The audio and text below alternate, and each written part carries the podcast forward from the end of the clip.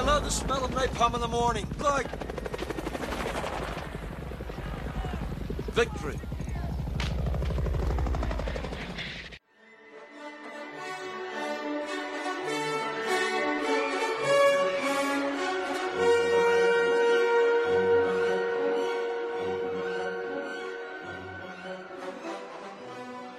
G'day, listeners. Welcome back to Full Metal Movie Reviews. It's your host, Samboy, and this week we've got a nostalgia fest for you. Listeners, I'm not sure if how old you are or, or uh, when you grew up or what, what age you got into movies, but let me take let me take you down a quick uh, memory lane trip. So, in the 90s, there was a genre, a particular genre of uh, I guess you say action films that focus exclusively on plane hijackings, and I guess um, sort of defeating terrorists and doing it for the US of A. Now, this was before September 11, and funnily enough, I don't think there's been many plane hijacking movies since. But we're talking a plethora, and it started around the late 80s and kind of came to zenith in the mid 90s.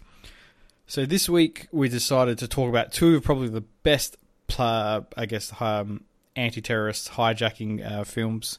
Uh, the Kurt Russell vehicle Executive Decision and the Wesley Snipes classic Passenger 57.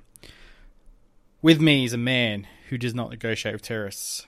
He's a man who's put his body on the line numerous amount of times. Not sure, not in an airplane, I'll give you that, but on the mean streets of Virginia.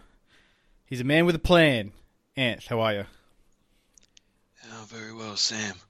You see, I've been thinking about this podcast, and we need to make an executive decision on whether or not I'm the co-host or the host with the most.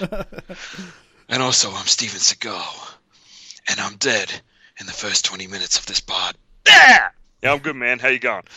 I'm great. I'm great. Um, now we grew up at the same time. Do you remember this genre fondly? Oh, mate, do I remember this genre? Funnily enough, um, I actually was, you know, running through a couple of things in my head before the podcast, and I was going to talk about how, um, uh, you know, Wesley Snipes at the beginning of the movie, his brother gets shot out of the plane after it gets hijacked, and then he has to go on a parachuting thing, and then I realized that's another movie. There was that many of these movies that were out, and that it felt, Zone? Yeah, Drop Zone. Yeah, Drop And it felt like they all starred the same three people. Oh, dude, it's um, it's pretty crazy. So I guess the genre all kicked off with Delta Force, which I think came out in '88. I could be wrong, uh, or '86. There you go. I am wrong. Um, You're wrong. then it went to I guess Passenger 57 was kind of the first one with a commercial jet. Yeah. and then um, executive decision, and yeah, Con Air, but that was a, I guess the uh, prison jet. Um, what else did you have? And then you had the yeah drop zone, and I want to say there's another one that I'm missing. But even then, yeah, you're probably missing something. But even then, you know, around that time as well, if it wasn't a plane getting sieged, Oh, um, with Harrison Ford, uh, Air Force One. Air Force One. Yeah, you go. yeah. yeah But if yeah. it wasn't a plane getting siege, it was a boat, it was a uh, a bus, um, it was your you know your best friend's snack bar. You know, like there was always something in this era of very late '80s to Mm. early to mid '90s. Mhm. There was something getting sieged. You know, and Mm-hmm. that, then that's fine because what they ended up producing was dumb fun action movies that are still watchable to this day you know, even though yes, everything airport security wise has changed, but they're still fun to watch. And yeah, f- I'm just going to end it with a fuck yeah. I mean, they've also done like horror films um, set on an airplane, but I think to me, what makes this genre so good is the fact that you've got to have one, you got to have the good protagonist, you know, alpha male um, lead man. Two, the terrorist has to be well acted uh, and believable. And three, the action, you got to have a blowout scene where the whole there's a hole in the plane and someone blows out of it. Okay, you just got to have it There's always, always a hole in the plane. Always. always. always. Actually, Passenger 57, they have, do they have a hole in the plane? Nah, that's different because the plane lands and then they jump off. Yeah, jump see, on. that's what. See, I get confused with Drop Zone. It, I honestly feel like that was the exact same movie. Uh, yeah. I mean, does snakes in a plane have a hole uh, of a Snakes in a Snakes in a plane has a hole in a plane. Yeah. Uh, that and that is Snakes on a plane. Snakes on a plane. That's um. That's definitely one I would love to pod, but I know not one you would love to pod. Hmm. Oh, okay. Looks like it's uh Yeah, I'm not into snakes in a plane. Sorry, I was just reading about plane plane jacking, hijacking movies, and we've got a Liam Neeson. I didn't realize Liam Neeson made a plane plane hijacking film non-stop. Never knew that. Huh. If it actually, I've seen that one, but if Liam Is Neeson, no, no, no, it's all right. It's a Liam Neeson movie. It's Liam Neeson on a train, Liam Neeson on a plane, Liam Neeson in the snow, Liam Neeson, you know, finding the glow. It's a Liam Neeson movie. You know, something happens to him. He's got to, you know, kill some bad guys and save some people. All right. Well, maybe we'll do it in uh, in a. I guess we'll review each film in. What do you want to do? Chronological order. What's your favorite film? I mean, Passenger Fifty Seven came out first. Oh, yeah, yeah. I mean, I don't think we need to spend too long reviewing Passenger 57 or Executive Decision, but yeah, let's go for it. All right. So Fifty Seven. Now, came out in nineteen ninety two. Okay. It had a decent cast Wesley Snipes and Tom uh, Sizemore. Who Wesley Snipes at the time was a megastar. I mean, most kids probably won't know who this guy is today, but um, in the eighties and nineties, he was fucking gold. So he, he's um to give you context of the type of uh, uh, type of uh, hits he's coming off of. He did Major League. He was massive in that as Willie Mays. Um, King of New York as a drug dealer. He was also very good in that. New Jack City. Um, personally, I don't like New Jack City, but that's one of his sort of cult. Um, not cult. I guess one of his hits. Uh, but also, most importantly, in 1992, he had the had the um, I think it was Oscar nominated. I'm not sure, but White Man Can't Jump with Woody Harrelson, Ooh, I love that movie. which is, yeah, no doubt, it's like one of the best best films. Mm. Of just, I don't, I don't, I don't want to put it in the genre. I just feel like it's one of the best films. I don't It's know great, if he it's a got. great movie. It's a good movie. I don't know. Yeah, maybe it didn't get any awards, whatever. But that was a big hit, right? So the same year as that movie comes out, he rips out this one, Passion of 57. So Passion of 57, I'm not going to give you a plot synopsis because the plot is so dumb. It's really hard to understand as well. like, logically, he gets on a plane because he's agreed to help his mate out.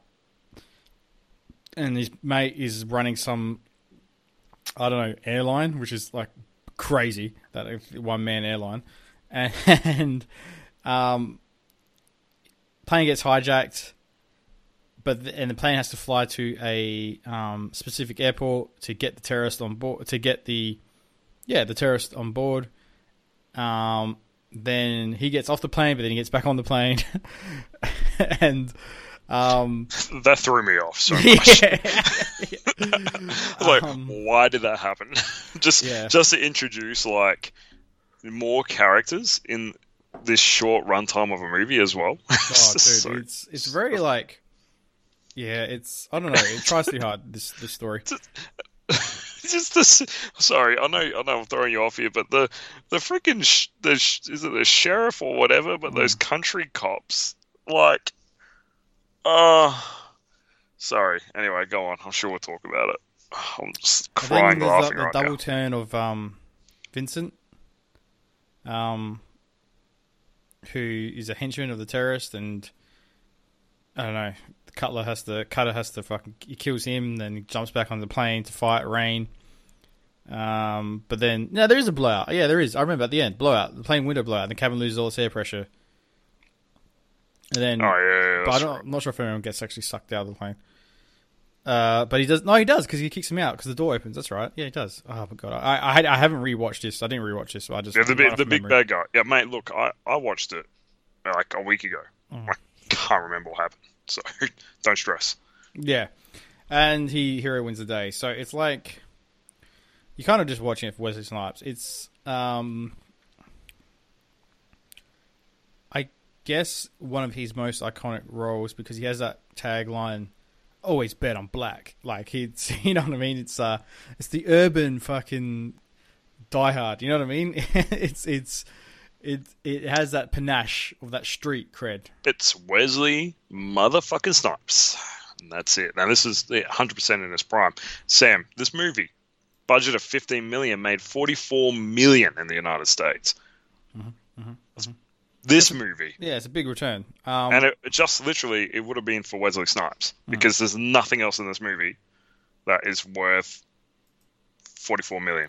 Yeah, well, I gotta say, like the the guy, um, oh, man, now that you, now that I said about White Man Can't Jump, I, I, think, I wish we did that.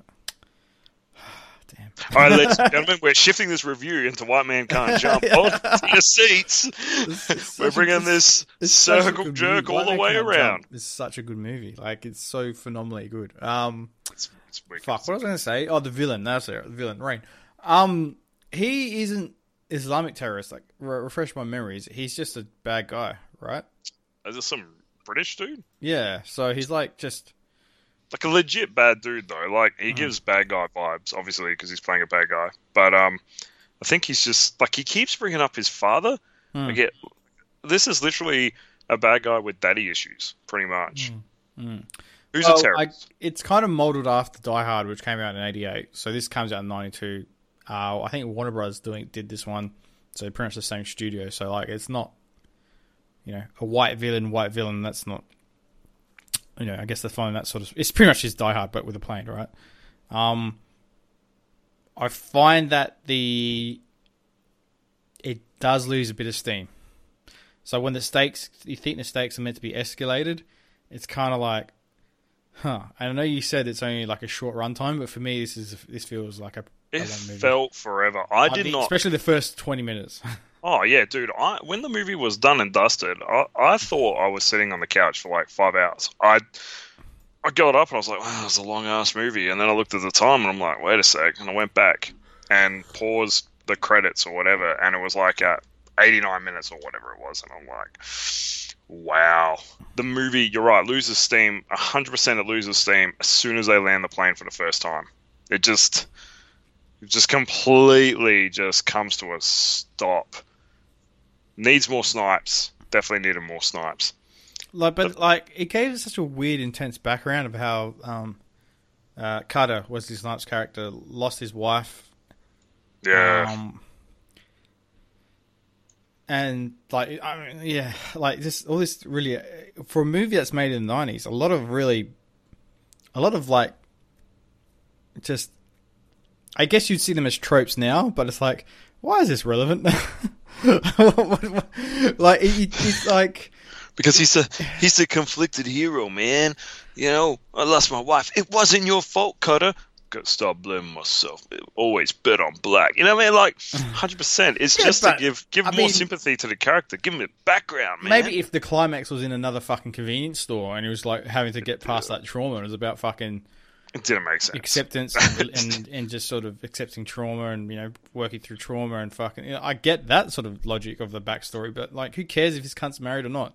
Just have him single. Who cares? Anyway, It's Ah. yeah, didn't work. and I find the um I find the fight scenes with Wesley are probably. I mean, very much of the time, I guess, but they're, they're not bad.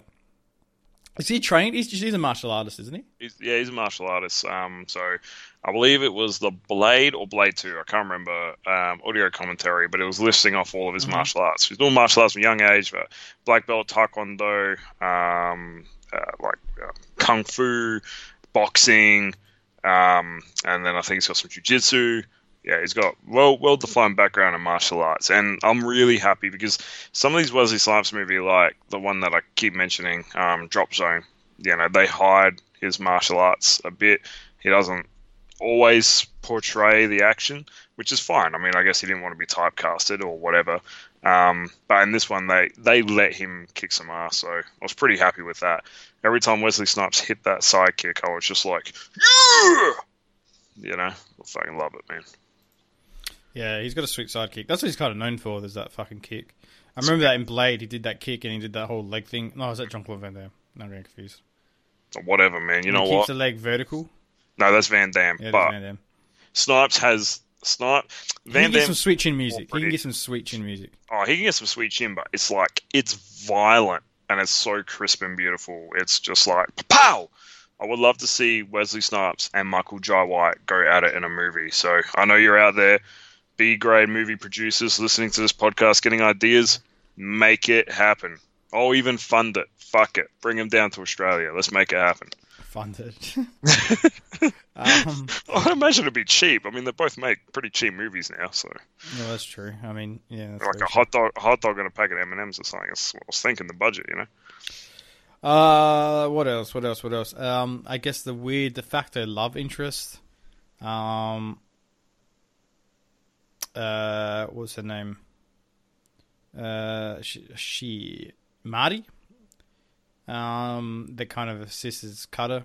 Um, yeah, uh, yeah, Yeah, Marty, uh, that's it. Do you get that? Really? I don't know. I, I probably don't get that sort of connection or relationship much. It just kind of has to, um, kind of has to be there because that's one of the things that, you know, they established it at the beginning. He's smooth talking the, Yeah, uh, yeah. the security or whatever checkpoint lady, and you know, but he's got his whole, you know, he's married type of deal, and and then uh, yeah, you know, they got to have some sort of love interest, which will carry over into our next movie afterwards. But you know, there's always got to be one. What did you? Okay, I'll tell you one thing that is revolutionary for the time in 1982. Um, the female henchwoman, who is played by none, none other than a young Elizabeth Hurley, Loved it. Sabrina.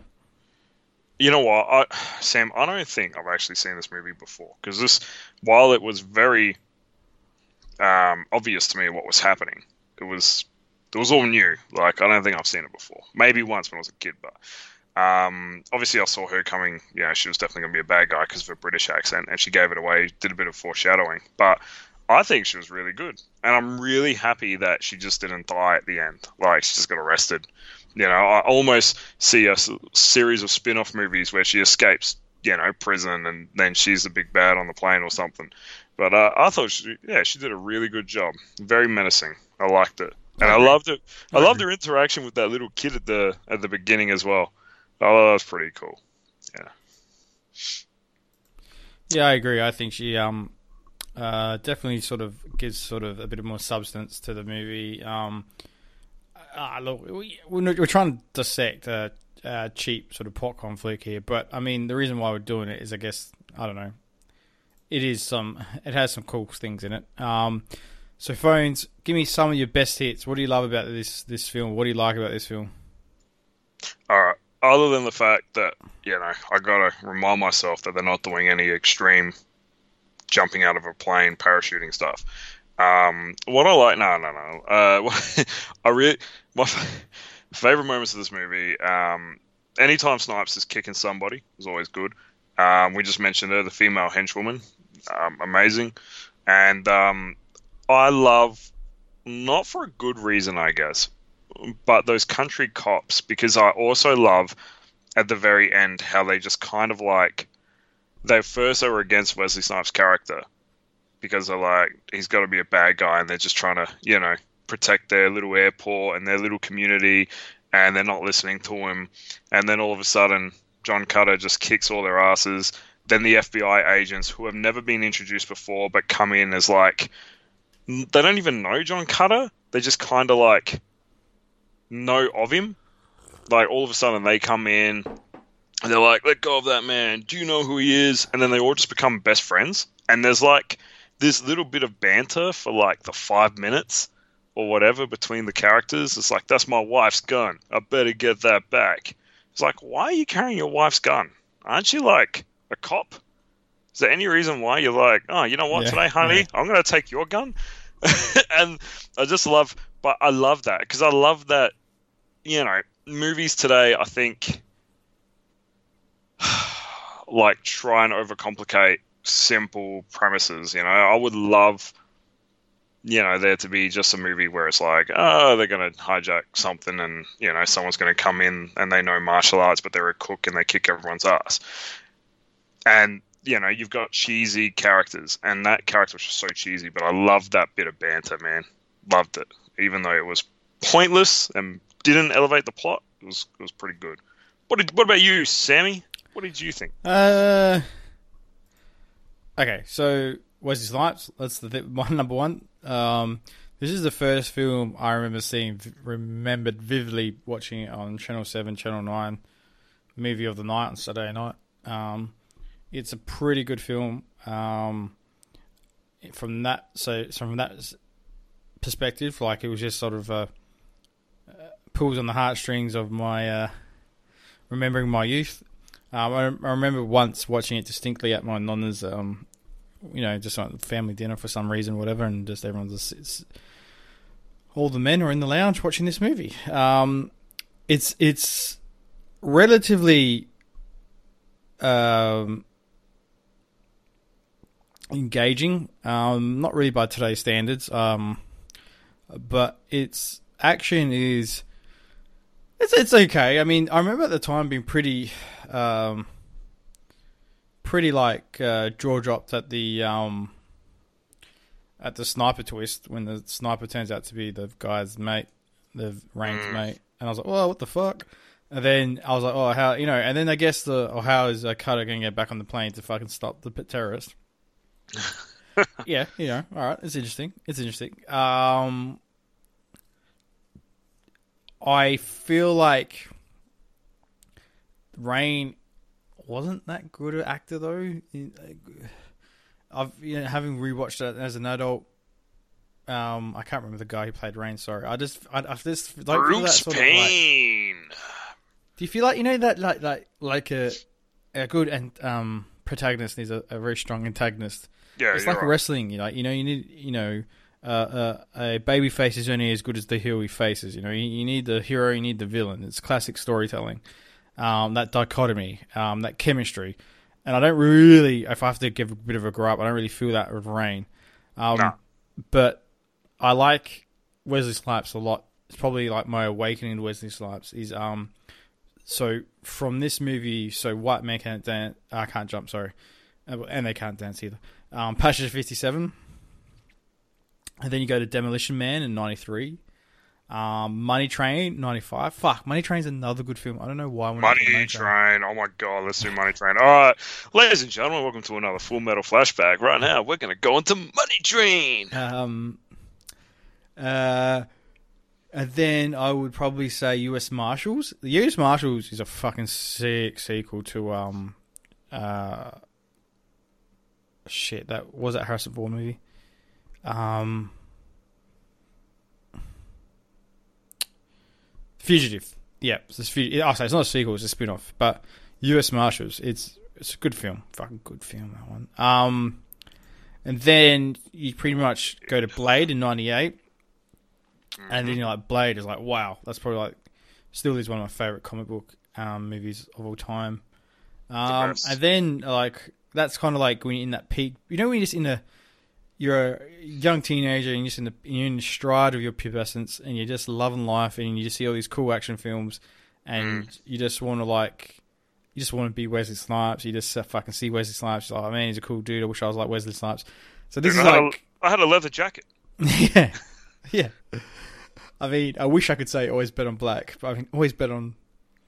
Always You can't say olive. bet on bet on olive. Always bet on olive. always bet on uh, Mediterranean. Always bet on the meatball. Yeah, always bet on the meatball. So that's what I. I I mean, I guess it's because it's the first sort of film that introduced me to Wesley Snipes. So that's why I like it. It's um not the best, but has that sentimental reason. Um, and what and it's one of those things that if you just want to see a good film for eighty minutes or whatever, ninety minutes, wherever this thing goes for, it's something you just put on a Saturday night, kick your feet up, just watch start to end. Don't think too much. Don't have to worry too much and you you're guaranteed to have you know an, an enjoyable time. It's not it's not highbrow art, but at the same time, it's a good film, and and that's why I kind of wanted to do this and Executive Decision because for the main reason of the two lead actors. So, um, oh, oh, sorry. yeah, I just remembered one more part where that lady confused them with Arsenio Hall. Oh, yeah. I thought that was that was definitely coming up. That was definitely a timely joke. So you know, for anyone listening to this, if you go watch this movie and you're like, I I, don't get that, that. joke, Arsenio Hall. no, I never knew who that was. Like, Oh, until, you like, never, yeah. Well, we wouldn't know because we didn't get Arsenio Hall really. What do you mean? Australia. Was Did he we? an actor? He was an actor, but no, he was more known for his talk show. Oh, he had a talk show. Okay. Yeah, yeah, that's what I mean. He even had he even had uh, when go. they made Friday the Thirteenth Part Eight and they went to Oh, Manhattan. He had Jason Voorhees, full makeup, Kane Hodder, full makeup, everything, come on his talk show. It was freaking hilarious. Um, Yeah, right. So you know, go YouTube some Arsenio Hall clips. He had a pretty funny show. Oh, Um, okay. I didn't know. I always thought he was just an actor. I thought he was in um. What was that? like, that- Coming to America.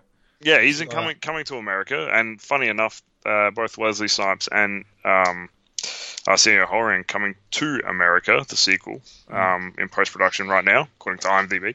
Um, but um, no, he had a talk show, and that's where the joke came from with uh, that lady. Um, you know, confusing with Arsenio Hall, and I thought that was pretty funny because I definitely sometimes couldn't tell the difference between Arsenio Hall and Wesley Snipes because they definitely looked alike, especially in their prime.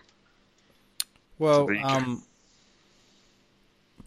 the thing I would also mention to cap off on Passenger Fifty Seven is that so Wesley Snipes pretty much released two films a year from 1990 to fucking 2000. Oh. 10, right? Or 2008, sorry. Yeah, So- 2008 it came to a screeching halt. So this guy was putting out films. Some good, some not so good. Like I don't really, I, I've seen Drop Zone, but I don't really remember it to be honest. Um, and To Wong, To Wong Foo, thanks for everything, Julie Newmar is my missus loves that film, and I've seen it, but it's not a good film. It's not a good film. Um, so like I'm not saying everything he did was a hit, but you put his '90s ca- action catalog against any other '90s action star, bar Arnie Schwarzenegger and Sylvester Stallone, and you're pretty much going to get like you're going to see his credentials. I mean, his filmography, uh, '90s action star, superstar. Like I mean, like I said, there's only probably two that are higher: Sylvester Stallone and, and Arnie. Um, and Arnie only really gets a pass in the in the '90s because of T2, which was made in 1992. But his '90s isn't that great.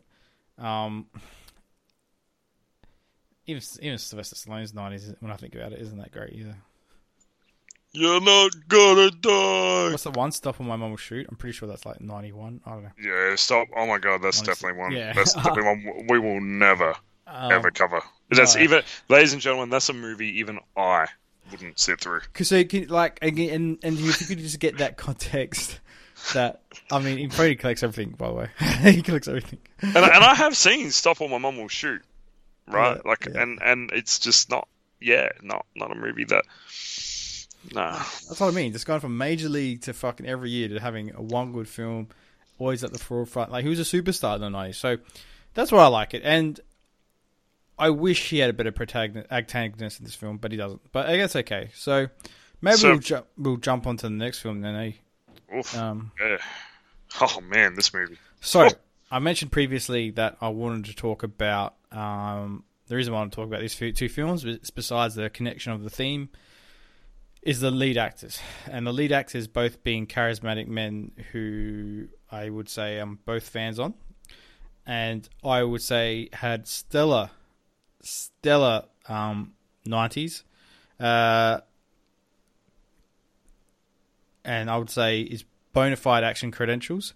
And this is the um, executive decision. Came out in 1996, starring. Well, I guess he was a co-star because the, the actual star was Steven Seagal. Which we're not talking about that bum.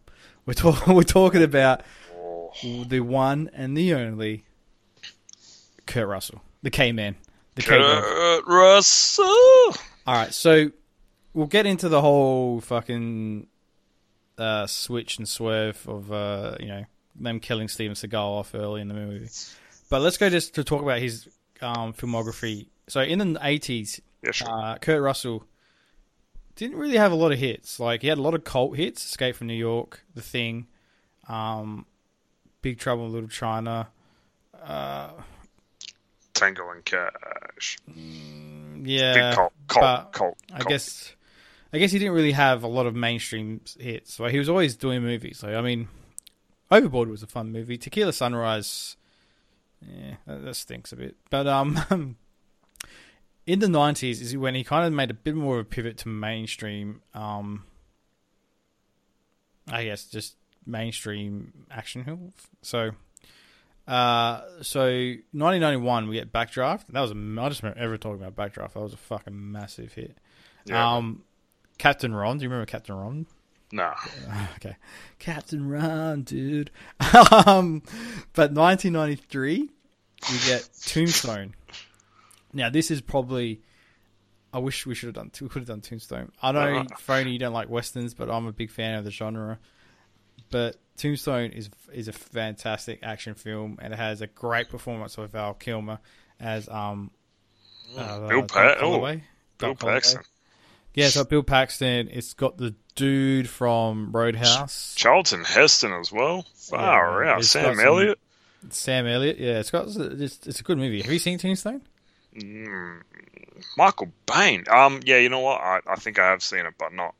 I'll have to rewatch it because it's not one I remember. I would have Michael seen Baine's it good in this film. So Michael Bain faces off against Doc Holliday.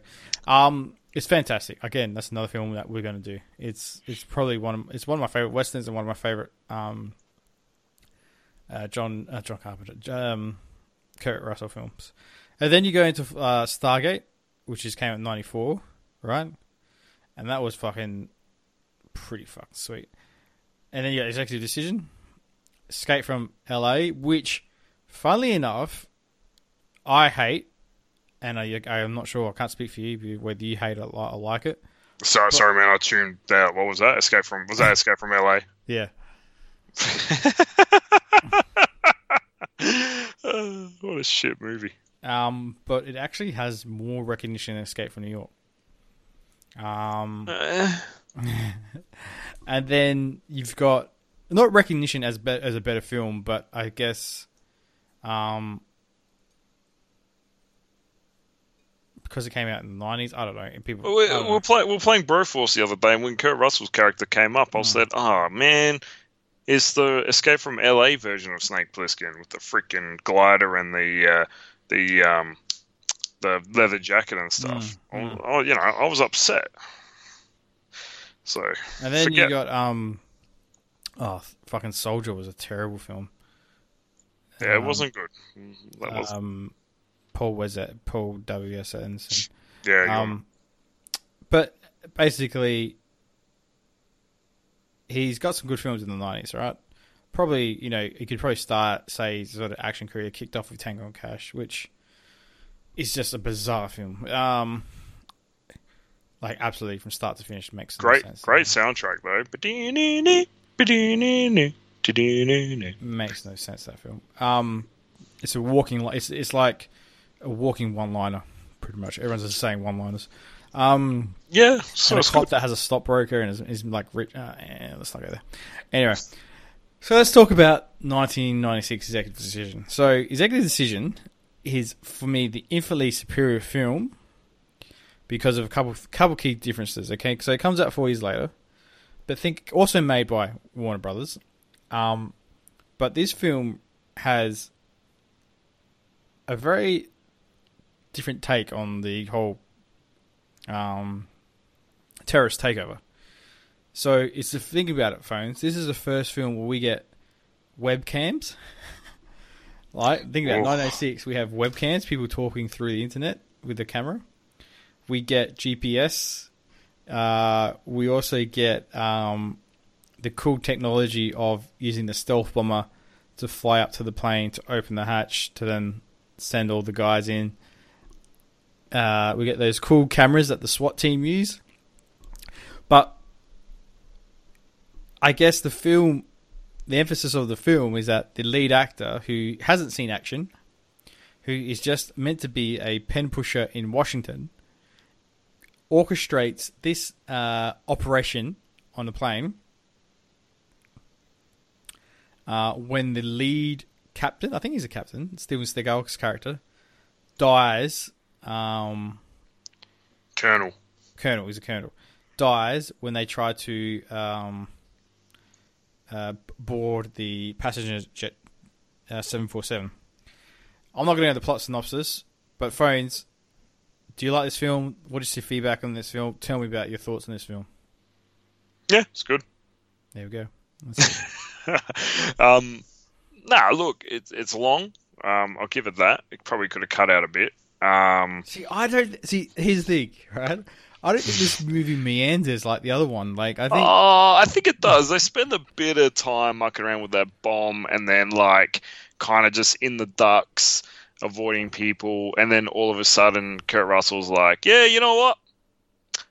I think I'm just going to shoot the guy now," and then comes out, and then just turns into like a big chaotic, you know, hit in the face. It's because he has to make the executive decision.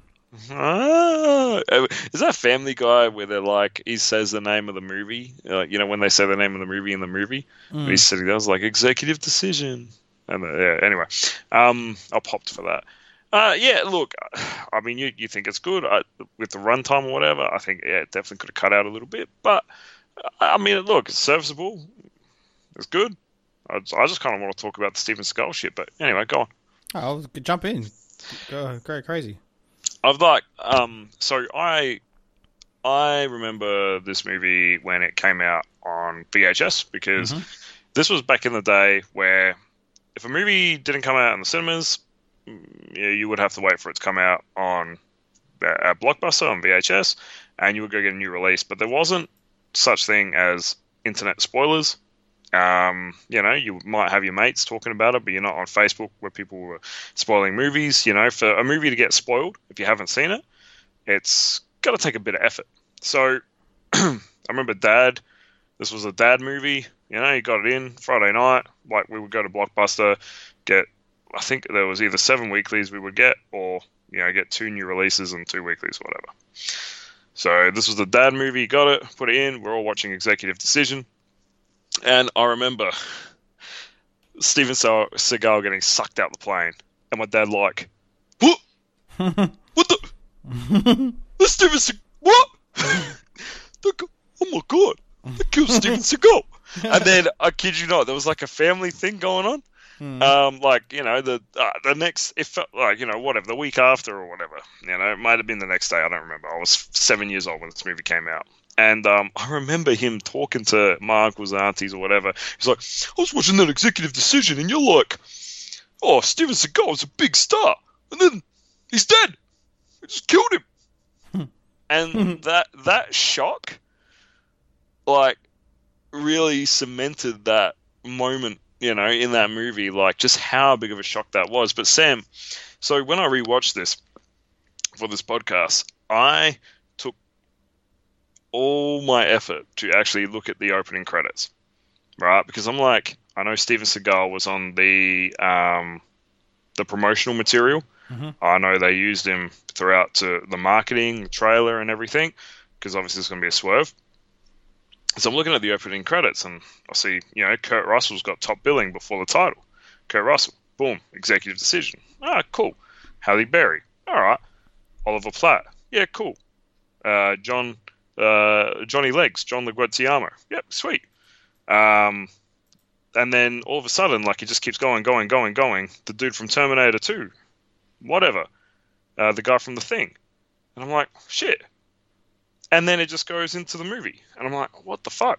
Steven Seagal wasn't on any of the credits. There was no with Steven Seagal, including Steven Seagal. So I actually rewound or went back and watched that again. So I'm like, man, if only I would have been around, like, like, oh, obviously I was there, I watched it when it came out, but mm. if only I could remember what that, you know, if anyone actually, if that was something people brought up, because I don't remember anyone bringing up the fact that Steven Seagal wasn't in the opening credits. Is that something you noticed? No.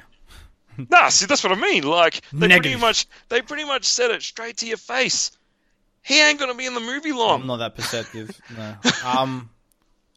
It's so good. It's it wasn't that dramatic best. for me. Uh, I, I, I personally don't really like Steven Seagal. Is it because uh, he talks like this and runs like a girl? Well, I, I don't know. I don't think he's had that good many. I just haven't liked that many of his movies, to be honest. I mean, uh, Under Siege One's good. Um, Under Siege Two has its moments. What else has he done? Uh, I mean, like, I mean, that was hard to kill and marked for Oh, death or whatever. But yeah, Under Siege. But Under Siege. they're all the same. He's either a cop or he's a fucking special forces. guy. Like, but that, like, but that's what I mean. But that was give me a the, break. But that was best shit is when he was when he was pretending to be that fucking marshal and, and was it like in that TV series on that re- that reality, sheriff. the reality show. Or Yeah, when he's Yeah. being a fucking sheriff. Because Yeah, he's just, uh, I oh just, my- I don't know. I just think he's so much so full of shit too. Just like, uh, Oh, he like, is. He is. He's a ketos. Like that's the most biggest bull crock of shit I've ever seen. Um, uh, above the law, that's not a bad film. I'll give him that. Above the law is not bad. That's the one with Rico, I think. Exit wounds. Uh, yeah, Re- no, Nico. Sorry, not Rico. I like um, exit wounds, and then half past dead. I give it a Glimmer pass. Man, I guess. I don't know. No, actually, I remember that one being bad. I, look, I don't know. And he doesn't have that good, good films. Like, if you look at his '90s catalog, what has he got got? He made got two. fucking like five films in the '90s, and they're all fucking shit. Yeah, I know, but he was still like he was still the the star that. But Kurt Russell, you know, he was known as a bit of the horror guy and the cult guy. Hard to, kill, Hard to Kill sucks. I don't care. I'm sorry. I don't I, like. it. I, I, it does suck. I think they all suck. I don't even like Under Siege. All right, Casey Ryback's a shit name. Mm, Yeah, it is a shit name. I have to tell you why that Under Siege works is of um, what's his name? Tommy Lee Jones. Tommy Lee Jones, hundred percent, and and um, Gary Busey, Yeah. Oh yeah, Gary Busey. Forgot about that. Gary Busey was in that too. Yeah. hundred Um, percent. Uh, the rest is is just uh, fucking terrible. Fun fact, fun fact. I watched Under Siege 2 Dark Territory on a train between uh, Amsterdam and France. So there you go. I was hoping that we would get Under Siege, but we didn't. Um, because then I would have gone all Casey Wait, Under Siege has a subtitle. Under Siege 2 Dark Territory. When they're on Shit, I the um. The when they're know. on the, the train. Are they on the train? Oh. Yeah, they're on the train. Yeah. on the train. That's right. Um, but anyway, back onto the executive. Yeah, well, that's what I mean. I would rather have Wesley Snipes' career than fucking Steve Skulls. Yeah, hundred percent. Look, it's not. But the thing is, he was still a name, right? Even with the couple movies he made, he was still a name, and they were still marketing the movie around Homeboy, and it was still a shock. Do you know what I mean? Like, Oh, Out for Justice isn't bad. I remember that. Drew- I'm just looking, Drew- sorry, I'm looking at his IMDb now. okay, Out Drew for Barry, Justice isn't bad. Drew Barry, Drew Barrymore in Scream. Okay, she was a child actress before that. She had a couple hits, but she wasn't. Yeah, she was a big name or whatever, and they killed her off straight away. But she wasn't like. I would argue that sorry, who? What are you saying? I was just mentioning, like, you know, in Scream, when they kill off Drew Barrymore in the Oh, first okay, 10 minutes. sorry. Yeah. You know, it's, it's something, you know, she was a child actress. like, wait, Drew Barrymore was not an executive decision. No, she is now. But well, I'm, I'm just trying to compare the two. What I'm saying is, Sure. like, you know, here you got, you've got a guy who always plays a Marine or a cook that's a Marine, or, you know, a cop, whatever. or a detective, or a, He's a Marine, whatever. yeah, whatever. You, you got a guy who you know should be kicking ass and taking names. Yeah, correct. and you got Kurt Russell, who at this point you're like, is there an alien on this thing? Yeah, You know, like I get what you're saying. you know what I mean? And they played the characters out perfectly, and then they just axe him. And I love how there was no real Well, character. okay, the thing is, everyone's making executive decisions. Steven Seagal made the executive decision that if he doesn't fucking close that hatch, they're all going to die. So I he love, closes the hatch. yeah, well, true. I mean, it's so hokey though. Like fucking, you just it, as soon as you see the hatch open, he's like, "Oh, well, here you go. This is we know something's going to go wrong." Like I just like I complained today that filmmakers don't um give a lot of latitude uh, or a lot of um room for interpretation when they make films that is very literal in how they depict action sequences. But when you watch shit like this, is it is kind of um no, they've been doing it forever. But I mean, it's it was so just like you can see it coming though. Like when you, I guess at the time maybe because you just they didn't kill action uh, names like you, you get that. But like when you're watching this again, like it, it's like, it's like, this is pretty predictable. Like it's it, to me, it's pretty, pretty like oh he's, he's the connection's not going to last. They got to close the hatch, so he fucking does it. So like you know what I mean? Yeah, I mean, yeah. Fun fact: um, John Le Guadzamo, I'm, I'm probably butchering the last name. Sorry, mate. Um, in his autobiography, uh, did you know that him and Kurt Russell got into a shoving match because uh, Johnny Boy is a bit of an improv guy and Im- and improvise a lot of his lines. The line that started the fight was when um, Kurt Russell's character takes his shoes off and he goes, "Hope the smell doesn't give us away." Hmm. Could you just imagine getting into a shoving match with Kurt Russell, just over like just improving all the time? And also, according to the same guy, according to Johnny, Steven Seagal physically attacked him during the filming in an effort to scare the cast and crew. So Johnny laughed at something that Seagal said, thinking it was a joke, but Seagal proved him wrong by elbowing him against the wall. Yeah, that's what I, I've heard a lot of stuff about Seagal being a cock. So Yeah. probably, and that's half the reason why um, I think uh, well Sly didn't say it explicitly, but he said that's why he didn't do Expendables because the guy was a wanker. Mm. Yeah, well, I mean, according to this, it was because he was in a feud with producer Avi Lerner for the Expendables. Yeah, I but- doubt that. I think that's the reality is the guy's a cockhead. Um, and you can take that to the bank, Steve. Um, so with executive decision, um, besides the massive swerve, what I also like about the story is that, um, it seems to have some sort of nuances around the uh, tactical assault of a SWAT. So like they do recon first, and then they make up a plan, and then they execute. Um, and there's a lot of things I feel like that actually serve the story. I mean, there is a lot. Like, believe me, you're gonna have to make some fucking leaps of faith here. The fact that they can assemble a team in Washington, then get them onto a plane to, inter- to intercept a jetliner flying from Europe, like it's like a lot of. Yeah, it's a bit. The, the timeline of this kind of doesn't match up. But if you can just go for the ride when they're on the plane, and how they got to find the bomb and they to try and defuse the bomb, but they can't storm the plane because there's an, one of the passengers is holding a device that they could trigger the bomb at any time. And the reason why why don't they just blow up the plane over the Atlantic is well they can't because it carries a, the bomb has got an actual toxin on it, and this toxin will actually will form like will form a cloud and drift over the eastern seaboard of the states. Um, and then they see these um, the Tomcats. I love the fucking Tomcats. I think they're F fourteen Tomcats or F eighteen Tomcats. I'm not sure. Um, beautiful planes come up next to them. They're going to blow up the plane uh, unless they comply with the um, the part the uh, fighter jets commands, and then they find that out. So then they find out a way to do Morse code to signal to the fighter jets that they're on the plane, not to blow it up, and then they make the executive decision. No, let them try and do the job. It's fucking just, just it's just I don't know. I, I enjoy the story a lot more when it isn't just a guy swinging his dick around to prove how alpha he is. And then I guess the only hokey thing is that um, the end where they um, when uh, Kurt Russell is fighting the the the passenger over the electronic device to prevent the bomb from from blowing up.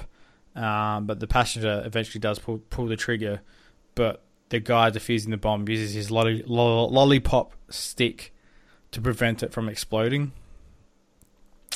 Um, so I was like, oh yeah, okay, but I mean, whatever. And then the double fake out of the um of the terrorist being dead, but then he's not dead. So then he shoots he shoots the uh, Mhm. he shoots the pilots, and he's got to land the plane. it's like, oh my god, like Uh. I, I didn't mind that terrorist, eh?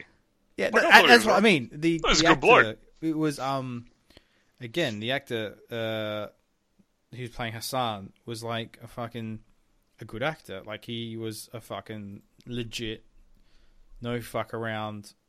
He's he's well, I think he's English. I'm pretty sure he's actually born. You felt that. English. You felt that. he's shit. a legit. He's a he's a theater actor. He's a fucking actor. So that's Yeah. why you have. You can tell when these '90s films, when they cheap out or when they actually go to fucking and they cast it properly, it just elevates the whole fucking material so much more, so much more. Yeah, it, it was really good because he, you know he was cool, calm, and collected. And then Mm. when he had that little, uh, I guess the anger spat Um, you know, you when he killed his own mate, you Mm. you definitely felt that tension. I was like, oh shit, man, this guy means business. Hurry Mm. up, Kurt Russell, save them all. Yeah, pretty much. Um, I also think uh, Halle Berry was a pretty good performer in like. Hundred percent. Um, so you just have a subs- really good cast, uh, a really good supporting cast.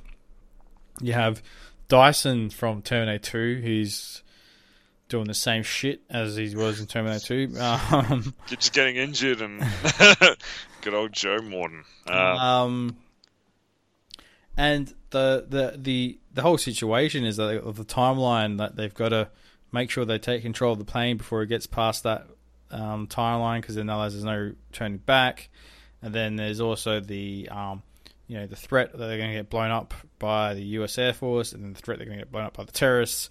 So these guys are just no fuck around dudes. And when they storm the plane, when they storm the plane, it's pretty cool. With the fucking they jump down and they with the with the cords and they got the night vision on and they, and they're just like dropping blokes left, right, and center. So I I feel like it's um elevated material, and to me, I would say it's probably.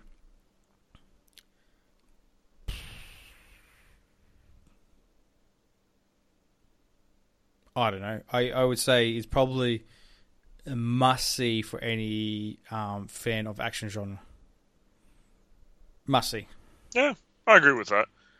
I agree with that. I mean, it's, yeah, it's a good movie, man. Sorry, I'm just looking at this photo of um, Steven Seagal at the event for Executive Decision, wearing his go, man. wearing his full full gimmick with his beads and shit. It's like, Oh, bro, fuck. come on, man. That's cultural appropriation. Like he just he dresses like a Japanese man. It's like, man, you're not Japanese. Like, Uh, you are not Japanese. Next is going to pull a katana out and stuff. Um, yeah, whatever. Um, no, I'm not going to let it go. I'm not going to let it go, man. Um, no, look, I think it's yeah, it's a really good, really good movie, and I think you you did say it. They're a really good supporting cast as well. Um, you know, even uh, like I mentioned, Oliver Platt. He plays the the engineer. Um, I forget his character's name. Uh, Kale. Um, with the stick uh, that you mentioned, the little lollipop stick. I thought he was a good little, uh, yeah, a good little character. He was annoying at the beginning, but you know, settled down and proved his worth. B.D. Wong, um, another actor who. oh, yeah, he's a, he was a massive star in the '90s. He was in heaps of shit. That guy. B.D. Wong, yeah, he was Yeah. oh, Jurassic Park and stuff. But he was he was in everything. He was in everything. And then was it on Law and Order? He came out. Yeah, he was. Yes, correct. yeah, yeah.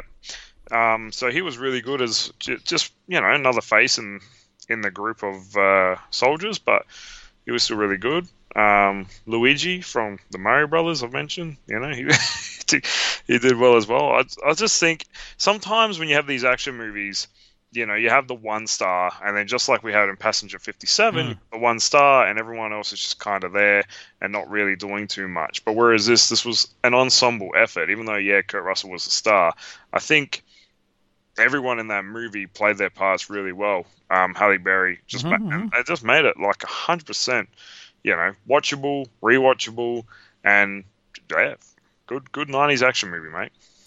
Yeah, and and to your point, it's like you're not hanging to have like so for Passenger Fifty Seven, you're pretty much watching it for Wesley Snipes, and you just kind of want to see Wesley Snipes. In this, it's more of a rounded film, and you're just enjoying it more.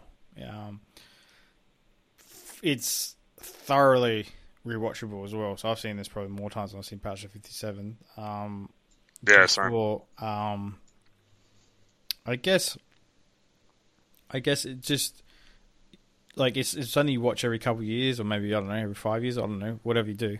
But you, when you watch it, you still you still engaged. You still like you're liking it, and you remember, remember rem- reminiscing about things. Um, and you just you go for the ride. I mean, to, personally, I feel like it's one of Kurt Russell's um, finest films. Um, with with Tombstone, with The Thing, um, with uh, Stargate. You know, you, you name it. Um, and I probably would say it's probably one of his most serious performances um, because he's not he's not um, you know he's not with the submachine guns in a sleeveless tank top oiled up with machine gun oil fucking just mowing down people it's a He's an analyst. He wears glasses. He's in a tuxedo. you know what I mean? He's so a duck funny. out of water. Um, Who the fuck is this? James Bond? yeah. And I guess that's also one thing I like about why I find Kurt Russell so endearing is the fact that um he uh he doesn't have that atypical um super muscle fucking steroid seven foot tall He's a every man. action hero. He's just a guy, right? Yeah, He's just a guy. Like he, if he in like in Tango and Cash, you see you see the shredded fucking um slice slice the Stallone, and then you see the sort of the the, the not chubby, but he's not he's not fucking toned by any stretch of the imagination. mate, look, he's not just he's not just eating chicken and broccoli, all right? He's gone to the gym, but he's downing like ten pizzas a day, you know. Oh, he's drinking six packs every night. He's, having a- fucking watching. He's having a good team. time. He's having He's, a having, good time. he's eating chicken wings. You know, He- he's just a man. He, he goes to the gym. He does chest. He does buys, tries, wipes Yeah. bench down, goes home. Like, hundred percent. Maybe a bit of shoulders. That's about it. That is about it. Um, all right, listeners. If I would say, if I would say, to one thing is you have to probably view both films for the through the prism of them being '90s films. So they're going to be hokey. They're not going to be as slick as today's standards. Um, and you have to suspend disbelief because you have to take a lot of logic leaps, especially with executive decision.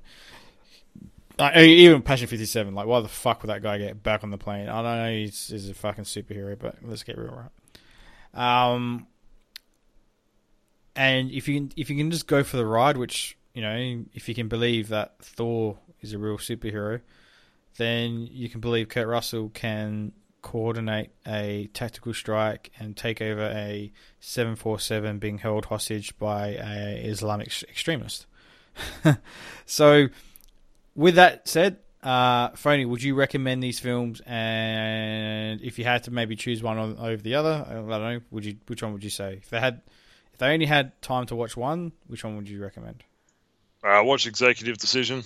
Um, I mean, it is a better all-round movie.